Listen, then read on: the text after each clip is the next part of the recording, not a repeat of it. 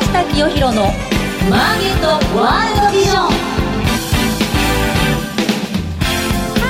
おはようございます。菅下清弘です。おはようございます。アシスタントの津田まりなです。菅下清弘のマーケットワールドビジョンは企業のトップにその事業内容や今後のビジョンをお伺いする番組です。さて今日ご紹介する企業のリーダーは証券コード7033東証マザーズ上場。株式会社マネジメントソリューションズ代表取締役社長高橋真也さんです。いやね、はい、今はねもう IPO マーケットがね、えー、非常にもう活況でしましてねそうですね。もういろんな企業が上場してるんですけれども、はい、後ほどね社長にいろいろどんな事業で今後どんな展望か楽しみにしてます。はいじっくりお話聞いていきましょう、はいはい、それでは早速菅下清弘のマーケットワールドビジョン進めてまいりましょう。世の中の情報通信産業革命に貢献する株式会社ビジョンの提供でお送りします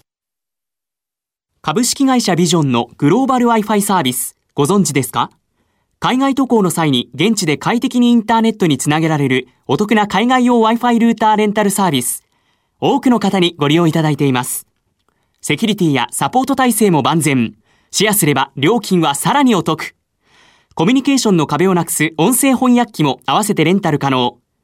海外出張、海外旅行には、ビジョンのグローバル Wi-Fi をぜひご利用ください。ウォッチザカンパニー。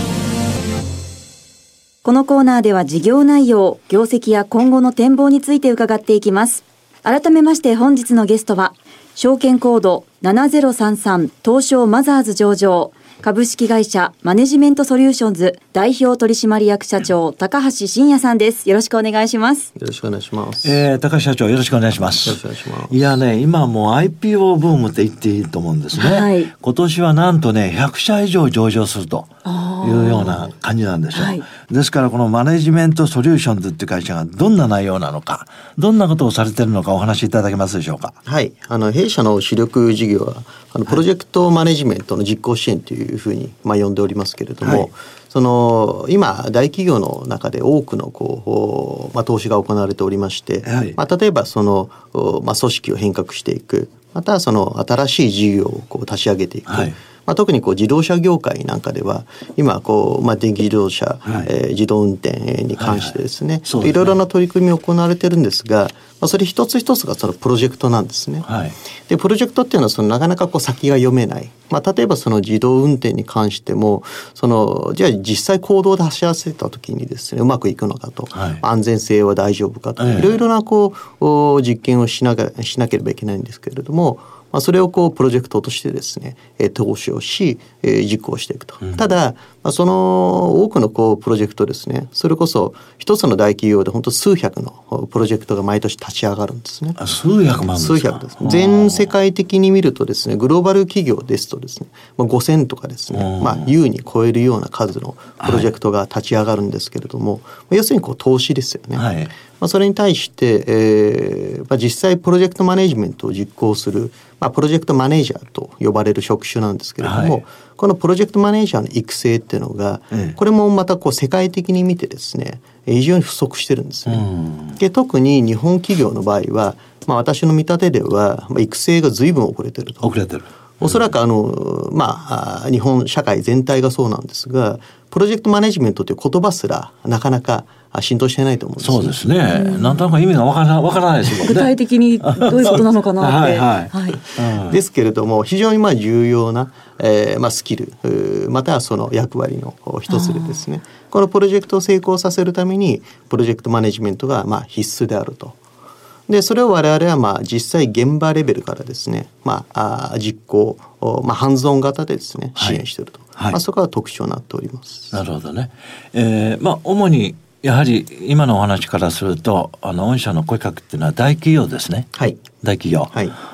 それで大企業はですね、えー、まあ会社にもよると思いますが数百のプロジェクトを毎年立ち上げるということなんですが、まあ、簡単に分かりやすく言うと新規事業ですね新規事業もありますし、ええ、またその、まあ、システム開発投資もありますし、はい、ええまあ、例えばそれ企業の再編ですよね。はい、あ再編ね。はい、再編も一つのプロジェクトですし。なるほど。はい、そうするとまあ今までやってきたこととは違うことをこの各企業が、うんチャレンジすると、はい、まあ、企業でいうと改革ですよねそうです、ね、再編も新規事業も、はい、まあ、場合によっては M&A なんかもやると思いますが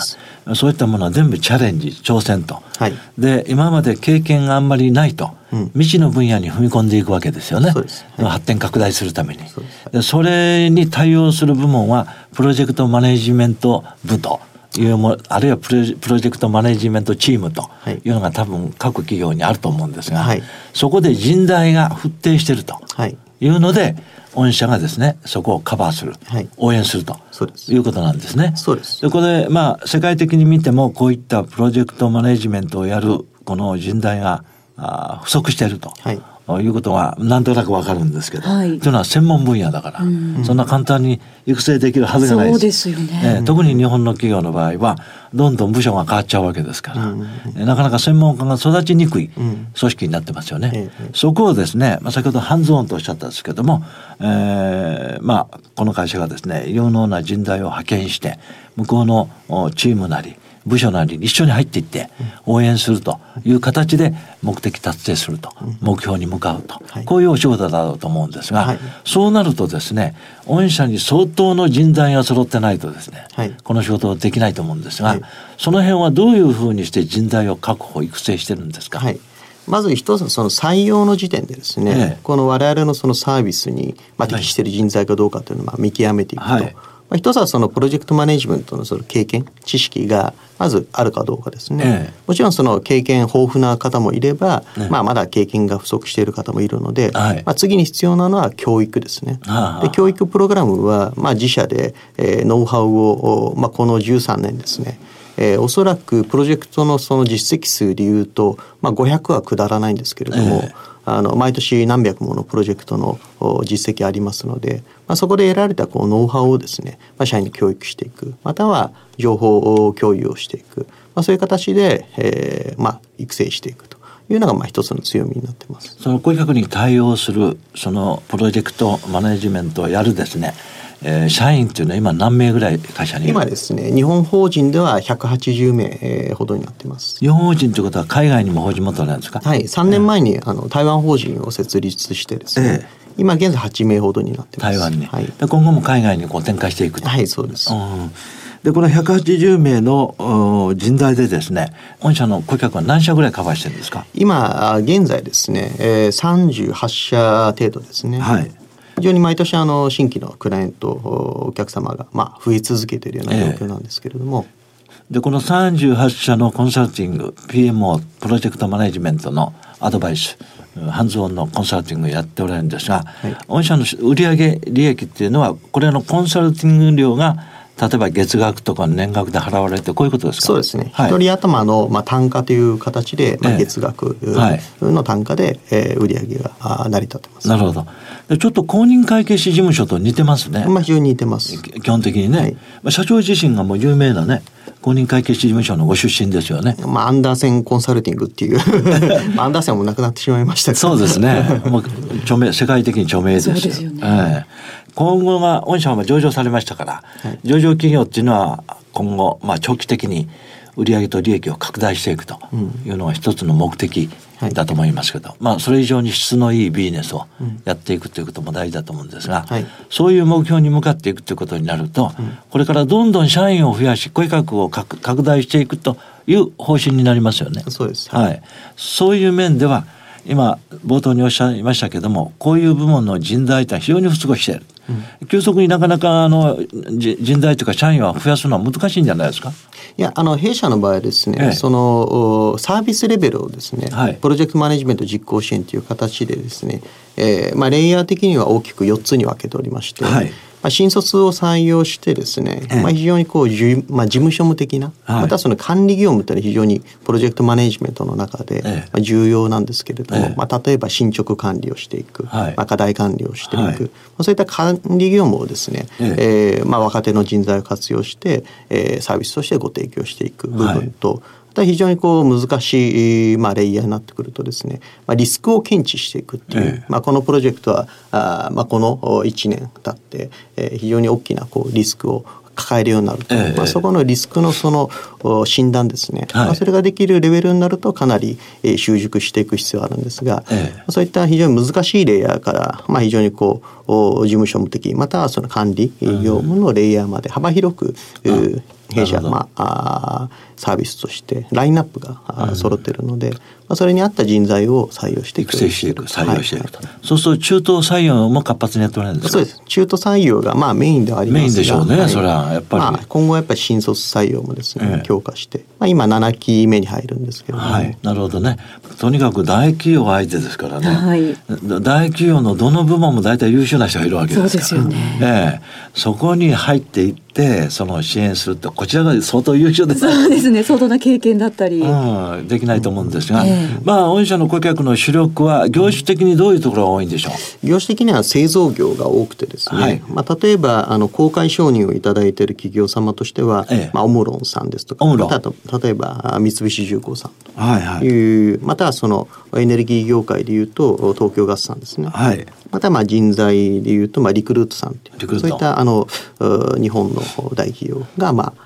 弊社の顧客になっております。はい、超一流企業ばっかりですね。はい。はい。そうするとまあ御社のですね私、えー、お聞きして強みはですね、えー、参入障壁が高いですね。あはい。ねまあ一度あの顧客をそういうふうにあの、えー、コンサルティングしたら、うんうん、他の人に頼むってことほぼないじゃないですか。うん、そういう意味ではもう顧客数の拡大があの売上利益に直結してきますよ今度ね。はい、はい。そうすると上場企業だけでも何百何千社とあるわけですから、うん、人材さえ揃えばいくらでも売上利益が伸びていくと、はい、こういうことなんですが、はい、まあ今どんなビジネスどんな業種も AI 人工知能の活用なんか活発になってますが、御社はいかがですか、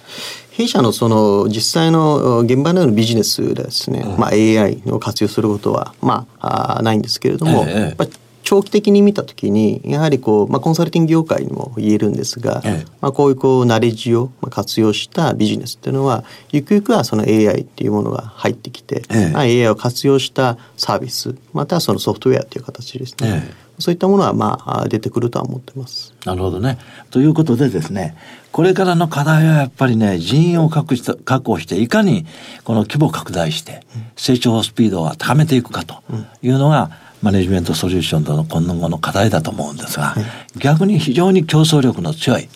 会社じゃないかと思います。はい、なので結構その高収益型のね、企業になるんじゃないかと思いますが、はい、今の足元の業績というのはどんな感じになっておりますか、はい、まあ、今の決算予想といたしましては、はい、平成30年10月期ですね。通期の決算予想としては売上が27億4100万円ですね、はい、前期比が8.5%、はい、成長と。ええ。ー、経常利益は2億4500万円、はい、前期比で29.5%の、はい、成長というふうになってます。なるほどね。津田さん、私が言った通りでしょ。はい、この数字を見てもね、えー、売上に比べて経常利益、利益率がすごい高いんですよ。すね。だからこれ高収益型の会社なんですよ。ええーだからこれはやっぱり売上よりも利益率はこれから相当注目すべきだと思うんですが、まあ社長はまあ上場したばっかりなんでね、ちょっとなかなかイメージは描きにくいと思うんですが、例えば売上50億。その時経常利益はぐらいになってるかってことなんですが、はい、この売上50億、100億というのはどんな企業も最初の目標かなと思うんですが、はい、どのぐらいのスパンで達成したいなと思ってますか、うん、そうですね。やはりまあ上場後ということであれば、まあまあ、特にこう成長が加速していくと、ええ、まあ、加速させていきたいというふうに思ってるんですが、え、そうですね、まあ、10年以内少なくともですね、まあ、もっと早ければまあそのそれ以下ですか。100億に向けてですね。はい、はい。まあ、あの50億だったら10年もかからないと思うんで、100億ですと、ぐらいですね。まあこの今27億4100万ですから売上50億っていうことになると5年以内ぐらいでね。そうですね、えーもっと早いかもしれないと、ね、いうことでですね。あとまあ最後にですね国内だけでも相当あのえー、仙台成長率っていうかポテンシャルクライアントがいると思うんですが、うんはい、先ほどあの台湾にオフィス会社も展開されたってことなんで、今後はやっぱり海外展開を強化していくとこういう方針ですか？そうですね。特にあのアジアですね。アジアですね、はい、うん。でアジアはこの台湾の次はどの辺に視線を置いておられる？はい。まあ次は中国。やっぱりね、中国。準備はしてます、えー、はい。だから中国台湾をはじめとして、まあ、アジアの有力国ですね。この辺を今後カバーしていく、はい、これは現地採用ですか？そうです。現地採用。人材はね、はい、現地の人材。もう、まあ、こうなると今後マネジメントソリューションズは国内でどれぐらい規模拡大できるかと、うん、そして海外進出、うん、どのぐらいの速度でやっていけるかと、うん、まあこういうことになりますがどちらかというと量より質とそういう方向で進まれるんじゃないかなと思いますがいかがですかね？はい、おっしゃる通りですね。やはりこう弊社のこうまあ主力であるこうプロジェクトマネジメント実行支援というのは、はい、まあ当面はその弊社のこう社員のサービスの品質ですね、ええ、これが重要な顧客に対するまあ提供価値になりますので、え、やはりここの質を落とさないようにですね、成長させていくと。いうことがまずは寛容かと思ってなるほどね。はい、まああの後半あの最後のところで、あの御社のまあ経営理念っていうか今後の中長期的な、あ展望目標。もうそういったこともお聞きしたいと思いますので、はい、まあ今のお話につながってくると思いますので、はい、えー、引き続き後半よろしくお願いします。はい、続いてはこのコーナーです。マイビジョン。ここからは企業のトップが考えるこれからのビジョンや人生のターニングポイントなどについてお話しいただきます。はい。まあね、前半あの、このマネジメントソリューションズっていう会社がどんな仕事をしているのかお聞きして、はい、私大体よくわかりました、ええこういうビジネスの最先端企業というのは世界ではやっぱアメリカですか？そうですね。まあ企業としてそのこれほど大規模にまあ PMO、まあまたプロジェクトマネジメントを専門特化した会社っていうのは、まあ、なかなかないとは思うんですけれども、やはりアメリカっていうのはそのプロジェクトマネジメントはもう浸透している国ですのでそうですよね、はい。まあ、そこにプロフェッショナルはたくさんいると。そうですよね、はい、だから高橋社長がこの著名なこの公認会計士事務所から独立して、今の PMO こういう会社を作られたの、うん、ということはやっぱりこのこういう会社を目指そうというようなターゲットになるような会社ね、うん、あるいは高橋社長の今後の目立つところですね、はい、こんな会社になりたいというのを最後にお聞きしたいなと思うんですがいかがですか？はい。まあそういった意味ではですね、まあアクセンチャー、まあアンダーセンコンサルティングですね。はい、まあ旧アンダーセンコンサルティングですけれども、はい、まあその会社で学んだことっていうのは非常に、えー、今も生かされてると思います。そうでしょうね。ただまあそのアクセンチャーの場合は、まあ基本的にまあ人系のビジネス。ですので、はい、えー、まあ、弊社の場合今,、まあ、今後ソフトウェアも含めてですね、はい、まあ、これはあの、まあ、創業当初からですね、えー、サービスとソフトウェアのこう融合という形で、はい、事業を展開していきたいと、まあ、考えて、まあ、いろいろ、まあまあ、チャレンジはしてきたんですけれどもこのこう、まあ、現場で、えー、行っている、まあ、弊社のプロフェッショナルサービスと、はい、まあ、ソフトウェアをですねまあ、うまく融合させた形での、まあ、新たなビジネスモデルですね、ええまあ、B2B になってきますけれども、はい、まあ、これをまあ構築していきたいというふうには考えてます。なるほどね。アクセンチュアという会社私知ってますけど、はい、グローバル、世界的なトップ企業ですよこの分野ではね。しかしどんな会社かっていうのは具体的にはみんな知らない人が多いと。まあ、簡単に言うとトップクラスの公認会計士事務所ですよね。もともとはですね。もともとはね、はい、で。今はそれ以外にいろんなことやってますよね。まああグローバルコンサルティング会社ですかね。そうですね。えー、まあ、総合コンサルティングという、まあ、名のもとに、まあ、システム開発を行ったり、えー、あとそのシステム開発後の、まあ、運用、まあ、保守をアウトソーシングという形で、えー、まあ、大規模に行っている会社です、ね、やっておられるんですね。はい、そのアクセンチュアに言われた社長がですね、アクセンチュアでできないことをやろうと。いうことで今の会社を立ち上げられたと思うんですが、はい、まあアクセンチャーという会社は素晴らしい会社だと思うんですけれども、はい、アクセンチャーのこの強み弱みっていうのを十分ご存知だと思うんですが、はい、それに比べてアクセンチャーではできないどんなことをこれからやろうとされてますか、はい。まあ、弊社の場合はですねやはりこうクライアントの立場に立った、ええ、まあ、クライアントに寄り添った形でまあ支援をしていくと。うんでやはりこう、まあ、大手のこう IT コンサルティング会社っていうのは、まあ、大企業のですねある種こう、まあ、一部の機能ですとか、まあ、ある種こう組織の一部をですね、まあ、全てこうまあ言い方悪いんですけどもぎ取ったような形で。まあ、受注すると、はいはい、そうするとそのクライアント企業の組織がなかなか育たないんですね。で一方でこうコンサルティング会社は育つと、はいはいはい、まあ、こういうコンサルティング業界のやはりこうまあ私はまあ悪しき習慣だと思うんですけれども、まあこれをこう変えていかなければいけないという中で、弊社はやはりこう大企業の中で、えー、大企業のこうなかなかこう神経網といいますか、はい、組織の神経網ですね、まあ、これがなかなか機能してない部分に我々はまあそこをサポートする形でご支援すると、うん、で一緒にまあ成長していくと、まあ、こういった形で、えー、ビジネスを行っていきたいと思います。そこが決定的に違いますよねアクセンチュアと、はい、今のアクセンチュアなんていうのは、まあ、弁護士事務所なんかもそうですけど大企業のお守り役みたいな感じにね、うんうん、なってますよ。だから一一部の分野のまあご意見番みたいな感じでね、うん、で言われたことはやると、うん、でも新規の提案ってあんまりやらないですよね、うん、えー、まあ今のアクセンチャーはいろいろコンサルやってると思いますけど、だからマネジメントソリューションズっていうのは企業を見てですね、はい、えー、例えば不採算部門とか、あまり効率が良くないと、そういうところに積極的に提案型のビジネスをやっていると、うんはい、そんな感じですかね。そうですね。はい。はい、まあ弊社はそのまあクライアントさんのまず課題に対して、ええ、まあそれにこうまあ真摯に応えると、ええ、いうところがですね、ええ、弊社のやっぱり、えー、特徴ですし、ええ。えー、まあ結果的にそのまあクライアント企業との契約、まあ、非常に長いですね、お付き合いをさせていただいてまして。まあ、東京ガスさんももう今年で丸10年ですね。あ10年付き合い、はい、いや先ほど言ったでしょ、はい、もう非常に参入障壁が高いんですよ。一度マネジメントソリューションズを信頼してお付き合いしたらほとんどもう半永久的にあの取引するんじゃないかと私は思ったんですよね。だからそれはもうお客さん減らないですよ。どんどん増える一方。そうですよね。ええだその辺はやっぱこの会社強いなと思うんですが、えー、もうとにかく断らないといけないぐらいお客さんがやってくる。こういうこと、いや、多分なると思いますよ。えー、そういう、こういう仕事をされてる企業少ないわけだから、えー、ということでですね、さらに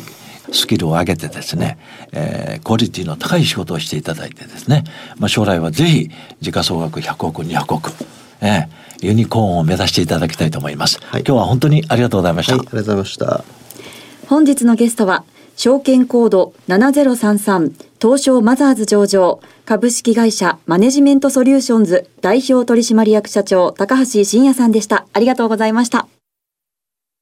株式会社ビジョンは企業のための総合支援サイトビジョンビジネスマーケットビマケをオープンしました。会社を始めたい、商品を PR したい、業務を拡大したいなどビジネスに関する様々なニーズ、お悩みにお答えするサイトです。セミナー情報や起業家インタビュー、お役立ち情報など盛りだくさん。今後サービス内容はさらに充実していきます。気になるあなたはカタカナのビマケで今すぐ検索。